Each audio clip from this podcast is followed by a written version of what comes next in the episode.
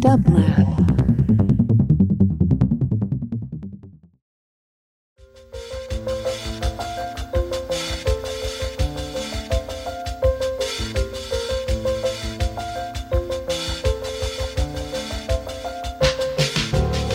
Welcome to the Quarantine Tapes, a daily podcast from Onassis LA and Dublab. Hosted by Paul Holdengraber, this series chronicles shifting paradigms in the era of social distancing.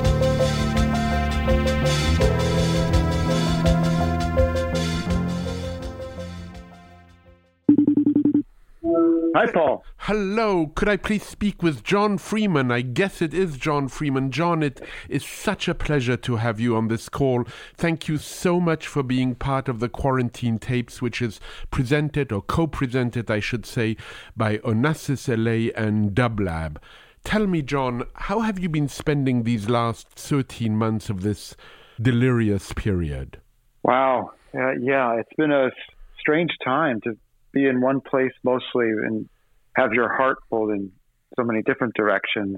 I've been about half the time here in New York where I am now, and the other half of the time in Wimbledon with my partner's family, looking after her mother who was locked down for about 15 months because she had rheumatoid arthritis and some immunity issues. And so it's it's been a, a very strange time because I've been away from my family, but with other family. Right. And I think we are drilling down into these deeper layers of, of love and commitment and responsibility to those around us and those close to us. And yet, simultaneously, if you have any kind of degree of, of heart, you're also reading the news and staying in touch with friends and feeling pulled in that direction too. And I've been really lucky, and my my family's been okay. They're all in California, and you know, except for one or two friends who who passed of of other complications, the the COVID nineteen pandemic has been is one that I've I've survived okay. It's just been a it's been a difficult time though.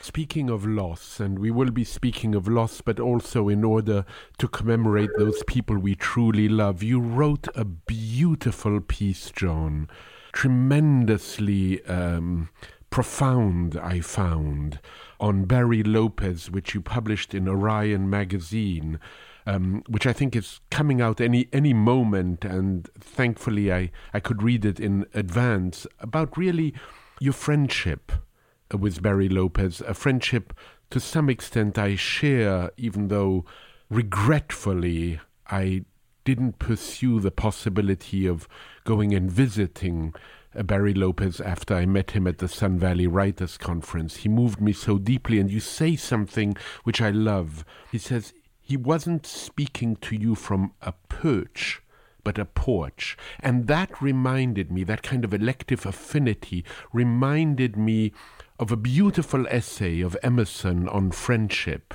which he published in 1841 in the Essays. And I'll read it to you, and maybe you could react to both Emerson and comment a little bit on your friendship with Barry. He says, We talk sometimes of a great talent for conversation as if it were a permanent property in some individuals. Conversation is an evanescent relation, no more. Friendships require that rare mean betwixt likeness and unlikeness that piques each with presence of power and of consent in the other party. Oh, I I'm so glad to hear you read Emerson. It was uh, Emerson was one of the uh, early lights that turned me on to reading, you know, and I found so much of that light in, in Barry as a writer and as a person. Um, he was essentially a seeker, you know, who was very open to other ways of seeing than his own or the ones that had been handed to him by those close to him. And one of the great things I think about Barry as a writer and as a person is, is the respect and dignity with which he treated all their ways of seeing the world other than his own. And it made him, you're right, absolutely talented at friendship because he could greet other people on their own terms. And I use that word porch to describe the way that he was because there was an, an openness. There was just such an openness to him, you know, and it wasn't like he was dispensing wisdom. His idea about wisdom was that it was something that passed through us, that we didn't possess or own, that we were just its conduit. And you know, one of the great kind of conductors of, of wisdom he felt was friendship. You know, it was the proximity of two minds in conversation, sometimes disagreeing, sometimes searching together. And I, I, I think he was so immensely gifted at, at, at creating the, the conditions for, for wisdom. Um, and, and yet simultaneously always uh, eschewing the kind of worship that, that sometimes comes from being often at the lightning field of wisdom. And to some extent, it's also practical. You know, when you were word, uh, using the word wisdom, I was reminded in the storyteller Walter Benjamin, I think he says something like counsel woven into real life is wisdom. Yeah, that's that's exactly it. I mean, wisdom is is, is specific. It's not general. It, it, it's deeply mapped and connected to places and to the people who need it. And so you can't simply pull it off the shelf, you know, like a commodity. It has to be fashioned to the moment, you know. And I think we're constantly in our chaotic moment that we're living through right now. We're searching for new forms of wisdom, you know, and, and that's what's so exciting about the writing which is emerging in poetry and in the essay and some forms of fiction is the energy which comes from people trying to, to come to grips with what wisdom will guide us now in, in addressing the, the problems we face in a country that's never really truly faced its past. One more moment um, on friendship and the people we we talk to and we we share kind of elective affinities with, and I love the perch and porch because the perch would mean from above the porch would mean come into my home and let me talk to you. Bernard Williams, a philosopher I much admire, said, We should remember that work may be unimaginative not because it is badly argued, but because it is arguing with the wrong people. How does that resonate with you? That's a big question, I think, when talking about friendship and, and Barry Lopez and the, the context of his life one of the things that I think he struggled with was how how much energy to dispense on fighting the broken myths which had created the conditions for our ignorance. You know, and, and this is something Rebecca Solnit has also written about. You know, how much time do you spend dismantling dangerous myths to create space for better ones, for new ones, for new forms of storytelling? And I, uh, you know, I think that to me that always points to the need for collaborative, artistic, and creative endeavors. You know, this is why I, I really love working with people like Barry and Tracy K. Smith. When you are arguing with the wrong people, if it's just you doing the work, sometimes it can be overwhelming, you know, because you, you feel as an artist or a writer that you have to do everything. And that's not the case. And when it comes to climate justice, when it comes to racial justice in America, when it comes to economic justice, when it comes to changing policy, that there needs to be a lot of people participating in, in that kind of fight and also in the kind of artistic conversation that lends itself to being part of a fight but not defined by the fight. And when it comes to writing today, I think there, there's a lot of space right now to work collaboratively so that we don't get distracted by arguing against already failed ideas uh, of, of what it means to be an American what it means to to be conscious of working in a climate where the the earth is struggling against what we've put upon it. And Tracy said it very yeah, well. Yeah. Um, Tell me. Well, she pointed out in her conversation with you that the problem is not blackness; it's the way that people respond to blackness. That's right. You know, and, and in that in, in her one answer, she basically dispensed with what could have been a 35 minute conversation. I know, I know. It was it was so precise and so concise um, and and firm. The firmness mm. was something that I, I tremendously admired. When you were talking about Barry Lopez, eh, that he was a seeker, don't mean this as flattery, John, but that could define you. And it could define you in the sense that I have rarely come across someone who has such an unquenchable thirst and appetite. I mean, the, the, the, the volume of books you have brought out that are collaborative and that make us discover new voices is extraordinary. And, you know, in a way, uh, the Freeman's Journal that you have is is a response, an extraordinary response to the Lapham Quarterly but it's it's quite different. And I, maybe you can talk a little bit about this collaborative work you've done. Maybe even we, we could discuss uh, the edition you've brought out with, with Tracy K. Smith. I'd love you to talk about it also in the context, really, of your, your new position, which I, I mean, I couldn't be more excited that John Freeman has become the executive editor at Knopf. Thank you. I mean, there's a lot to, to talk about there. Uh, I joined such a group of brilliant minds there. It's it's it's a real honor to to be part of that. But in terms of being an American in this moment or being a thinker in this moment, I think Tracy, in her conversation with you, coming back to the, the health of the soul, the soul of the country. Uh, and I think it is the only form of nationalism that I find interesting today, which is how to capture the kind of soul music of a country. You know, how to speak to the soul in a country where the soul is sick and I think we've reached the limit to some degree of two things. One, how we can address the many problems that face American life on the level of simply uh, policy and um, non non spiritual solutions.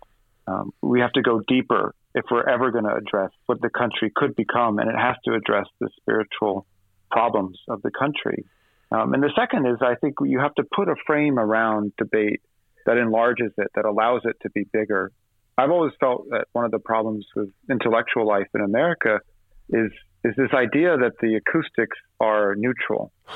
That basically you bring people into a room and get them talking. But I think the acoustics of intellectual life are made by the people you bring into the room. The room itself is not what's de- designing the acoustics, it's the voices you bring into it. And for for many reasons, this country has been very often quite bad about inviting people outside of it in uh, or, or, or, defining them by their, their otherness. And so when I put together Freeman's as a journal, I wanted to create a, an intellectual space that proceeded largely by narrative and the music of writing, but that was decentered, that didn't have America as its reference point. And similarly, in the in the anthology that you talked about with Tracy and that is coming out next week, there's a revolution outside my love. We wanted to quietly put together a book without saying much about the fact that you know these are all writers of color, with with, with one one exception. And so the the acoustics of this book are not meant to be filtered towards a kind of normative idea of whiteness, so that it can be filtered back out to society. We wanted to create a different sort of music that develops when no one is, is explaining. You know, they're writing on the on the level of the intimacy that you get within a letter, perhaps. And I think in, in, in our time, we need many more collaborative modes if we're going to find our way out of the spiritual malaise and the problems that we find ourselves in in this country. Added to, to this volume that's coming out very soon with, with Tracy K. Smith, you wrote a, a, a book, Just If I Am Correct, John, one year before the pandemic which I had the pleasure of reading now and discovering on a silent retreat I took. Imagine that, me being on a silent retreat for four days was quite something, but it was a perfect reading. Um, the book is called Dictionary of the Undoing, and I find it particularly interesting because it brought to mind Raymond Williams' famous book Keywords, and it's it's a dictionary where you go from agitate to usurp, from body to eye, from citizen to rage, from police to anonymous, from justice to questions. And you say, this book is an attempt to build a lexicon of engagement and meaning in a time and media age that has made a mockery of those forces in our life. And I, I found it fascinating to, to think of that kind of marching order and a desire to agitate our grammar in some way and the grammar of our thinking in connection with a line I've always loved of Tom Waits where he says the world is a hellish place and bad writing is destroying the quality of our suffering. So Perhaps you can speak a little bit about this dictionary and how you might even update it now, and which words you would want to include now after these 13 calamitous months. Oh, well, I'm glad it was good company for you. I have often found, you know, when I am most lost, obviously a, a book is the compass point. And one of the things I found particularly confusing about the last couple of years is just how much violence was being directed at language itself from very powerful positions. And even without tuning into the news, the collateral damage on language was impossible not to feel. You know, when you take out a word like love and you heard it or overheard it being used for for such um, terrible reasons, it, it kind of turns to ash in your hand. And I found I was often in the position of reacting so much, reacting to the news to explain, as you pointed out just recently in your question, how much time do you spend explaining the obvious when it comes to making an argument about, say, dignity or justice? And so I, I started to sort of step back every morning and think about what are the words that matter? What are the, what are the concepts that are important to me? You know, and I started with, with words like body and, and citizen and decency. And, and as I found myself writing with no dictionary near me, with no destination in mind, I, I found that my mind felt free for the first moment in a long time when I was simply trying to define with only my own words the sort of essential meaning of these principles, and each one led to the next. And you know, I, I if I made this this book now, I think I might have substituted fairness and chosen friendship. I think of friendship as a form of intelligence. You know, we all I think have relied so much upon it in the last 14 to 16 months. And it's something that's very difficult to write about in literature. I'm, I'm right, right now rereading for the umpteenth time Vivian Gornick's book, The Odd Woman and the City, which is a wonderful essay, among other things, on friendship, um, on the values of friendship and on a friendship with a particular person. And it's, it's so rare that you find in literature a truly brilliant portrait of what friendship can be. But of course, all of us would be, I think, lost without it. Meaningless, perhaps, you know. Aside from the essay I, I quoted to you of Emerson, which you know on, on friendship, which I love and was inspired to reread it by reading you, which is one of the great pleasures of reading, is that cross references come and you rediscover what you knew but forgot. I was reminded also of Montaigne's great essay on friendship, where he talks about de la Boétie and he's asked, you know, he asks himself, but why this friendship? And he said, parce que c'était lui, parce que c'était moi, because it was him, because it was me. And that's the best mm. definition he could could come up with when speaking about friendship. But friendship, as you said, is is a virtue. Um, it's a, a cardinal virtue, and the the dictionary is wonderful because I, to my mind, the word agitate and apathy are perhaps the two most important words nearly in the dictionary. And you, you keep saying nearly in a utopian way, what if, what if, what if, what if the world were different? What if our monuments had more to do with truly forgotten people is one of your what ifs. And I'm curious if your intent was to perhaps give the readers the possibility of imagining a different world from which we might perhaps, though I'm doubtful, emerge when this pandemic too shall pass. I've been thinking a lot about this, uh, partly because I recently reread uh, Paradise Built in Hell by mm-hmm. Rebecca Solnit, which is a sort of study of five disasters of the 20th century, beginning with the earthquake in San Francisco and ending with Hurricane Katrina. And she argues, you know, among other things, that people are brilliant in a disaster, that, it, that social Darwinism, you know, they're not all scrambling for the boat or, or at the same time, they're actually all trying to help each other get to the boat. And that in times of, uh, of difficulty, that mutual aid as a concept is far more uh, common than, than mutual destruction. You know, and I, I feel like we live in a world in which a lot of our pop culture and a lot of the things that we sort of dump into our brainstem are kind of visions of, of uh, dystopian visions. Um, and yet, when we have the chance in times when society is leveled or paused, we often build utopian uh, methods of helping each other. And so rather than, than I think, right into, in a linguistic sense, dystopia, which is, I think, quite easy and there's a voluptuous pleasure in it. Why not write into the utopian ideas about what, what, what life could be? And now, under this pandemic and with the events of last summer, with the murder of George Floyd and the protests that followed, and the questions about policing and the pandemic that resurged and the wildfires, there's been a kind of constant leveling of what we consider is normal, what we consider time to feel like, what we consider here to be and over there to be. So I, I hope that out of this we can we can keep that utopian spirit of, of helping one, one another and redefining how society ought to work uh, going. Um, and I think all these things happen in, a, in very intimate scale ways.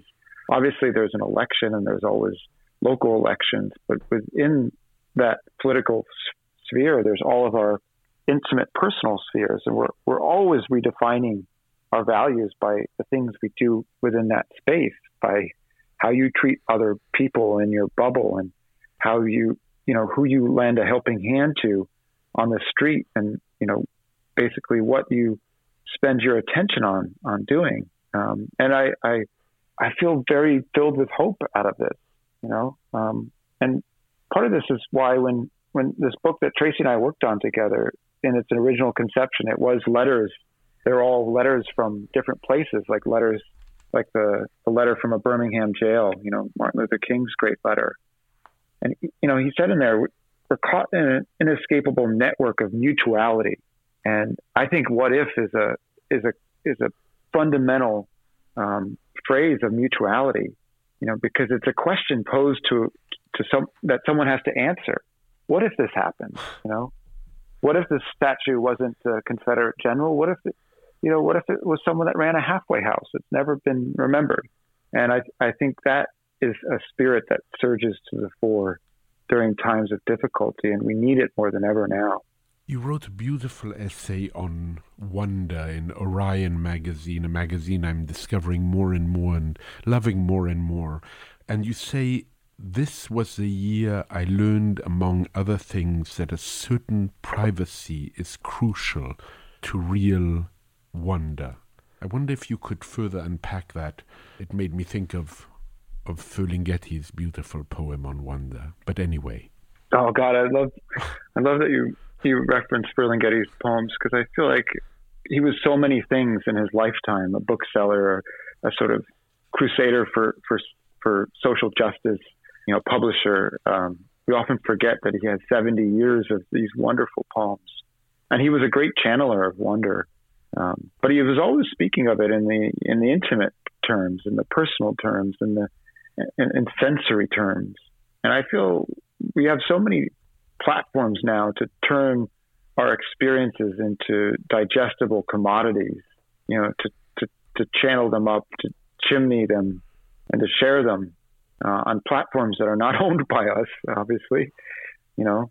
Um, and I, I, I think there has to be, to some degree, of a resistance to that, you know, to, to, to holding moments of, of wonder close to us be- until we understand what they mean, or sharing them with a more limited number of people, um, because the, the the the ethics of sharing with one versus many are are real, I think. Um, you know, if you take a letter meant for you that is beautiful and intimate, and personal, and share it with many, um, you, are essentially breaking a kind of contract to some degree, especially if it's during the lifetime of that person. And I, I you you mentioned Barry Lopez earlier, and and he was a great writer of letters, and you know, that yeah. that phrase that you quoted from my piece is is true. That he didn't feel like he was standing on on high, giving me advice, you know, grand in a grandiose terms or Polonius like. he was he was writing to me, you know. He was he was thinking with me or towards me, and it invited a kind of response that only our friendship could develop. And I, I think um, there are obviously times when we want or we should be going into the public public square and addressing the many or as many as we can gather there. But that shouldn't be the case for everything. You know that a, that the that the acoustics of a thought have an ethics to it, if that makes sense. Um, deeply, and, and deeply so. And you know, in, in your essay, you, you, you have this line which I which I adore again on Barry Lopez. But in a way, Barry is the thread here, and friendship is as well. But so many other things I think are coming up in, in, in speaking about Barry because he was so capacious. You say he found a million ways to express his love of the world. I I I, yeah. I love I love that generosity. We began we, we, we began John with Barry Lopez and friendship and what it all meant and and loss loss of people who we believe are, are deeply wise on porches rather than perches and you, you you said to me once that this year has been filled with ghosts and mourning and interested you are in the peculiar, you say, intimacy across species, the kind of friendship across species. And there's a line by Anatole France where he says, Until one has loved an animal as part of one's soul, one's soul remains unawakened. And I know that you yourself lost your dog. And I'm wondering if you can comment on that in, in the broader way in which loss affects our life well, how we spend our time, how we spend our hours, and of course, I I lean on the word spend because it's in, it's injected into everything we do. You know that that time is a value system like money, but but how we spend our time is so meaningful, and and the way that we do that is often alongside something that that does not speak to us. You know that does not have a voice, but does communicate with us. And you know, I I think maybe six months, nine months of this pandemic, I I was walking a dog, um, like many other other people out there, and it was not it, my the dog was my mother-in-law's dog, and she um, she walks very slowly. So while my partner and her walked behind, I was out ahead throwing the ball with Martha, a 12-year-old Weimaraner uh, who is a rescue, um, and even though you know neither of us could say anything to the other. There was a, a kind of conversation happening over the, these these months, and uh, you know, I I've never felt such an intimate connection with another being, um, including people. Um, I knew exactly when she would want to stop, or she would look to me, and her face would say the equivalent of several hundred words. And you know, I, I felt in the moment a, a kind of loss for the fact that for the longest time, through the acquisition of language, we lost we, we, we lost a whole other way of communicating with other species because now we're separated by, uh, from them by language. And I think in, in, in the last year, uh, there's been a, an intense pressure on us to to make sense, to make a kind of coherence out of what's happening, and it's impossible because it's it's too it's, it's too big, it's too multifarious. And so one of the ways we often, I think, make sense of those too big to understand moments is through touch and through holding each other. And, and an animal can do that better, uh, just as well, if not better sometimes than a human. You know, and so lately I've, after Martha, Martha died, I've been reading a lot of pieces and poems and essays by people who are trying to speak across the, the, the human and the non-human um, because we're you know we're only one of many species on this planet. We take up a lot of its resources, and all around us are these other living things and and r- remainders of formerly living things, and they're they're addressing us in ways that I think we we still have to spend our time trying to learn how to listen to. You know, I, there's a poem by Louise Erdrich in the love issue of, of Freeman's, and it's from a, the perspective of a stone and it's it's a love poem. Would you read it, maybe?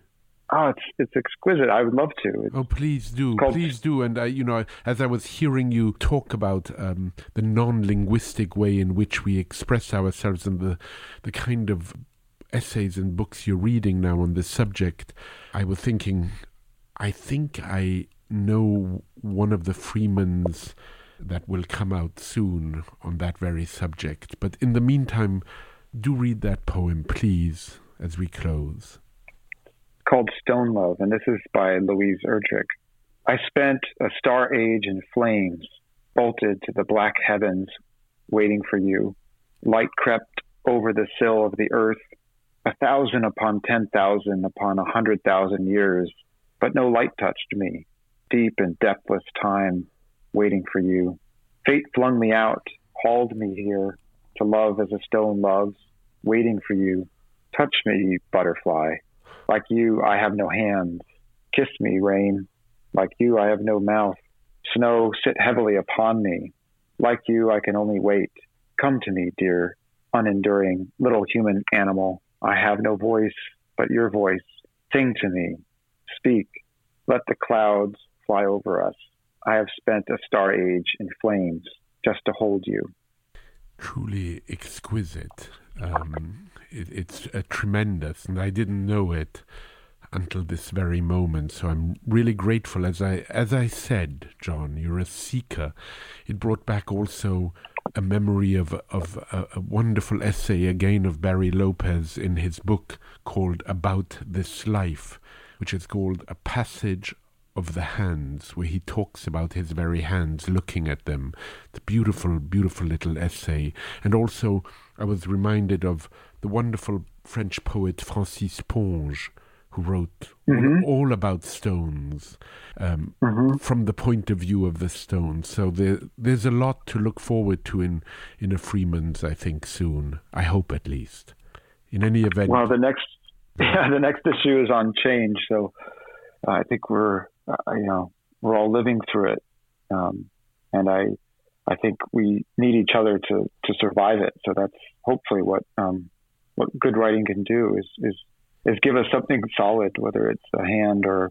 And Francis Ponge has that great collection about soap. I think. Yes about soap, and he has a great collection about about soap. I'll, I'll just in closing tell you a friend of mine was writing a dissertation a hundred years ago on Francis Ponge, and he, you know, Ponge always spoke about objects so beautifully, and he managed to to contact him and was going to visit him in Paris, and he was just about to leave, and he said he wrote he called Ponge up and and Ponge said, I'm so sorry, Michael. I, I, I just can't see you. I'm in the hospital now.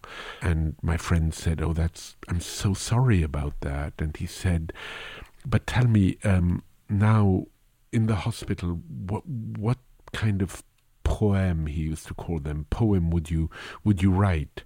And he said, I, I'm just thinking about writing a poem about a thermometer. That's wonderful. John, John, what a what a pleasure to talk to you, and I can't wait to, to see what, what Knopf does under under your your mentorship, as it were, and together with all the other wonderful editors working there. It's been a pleasure to talk to you.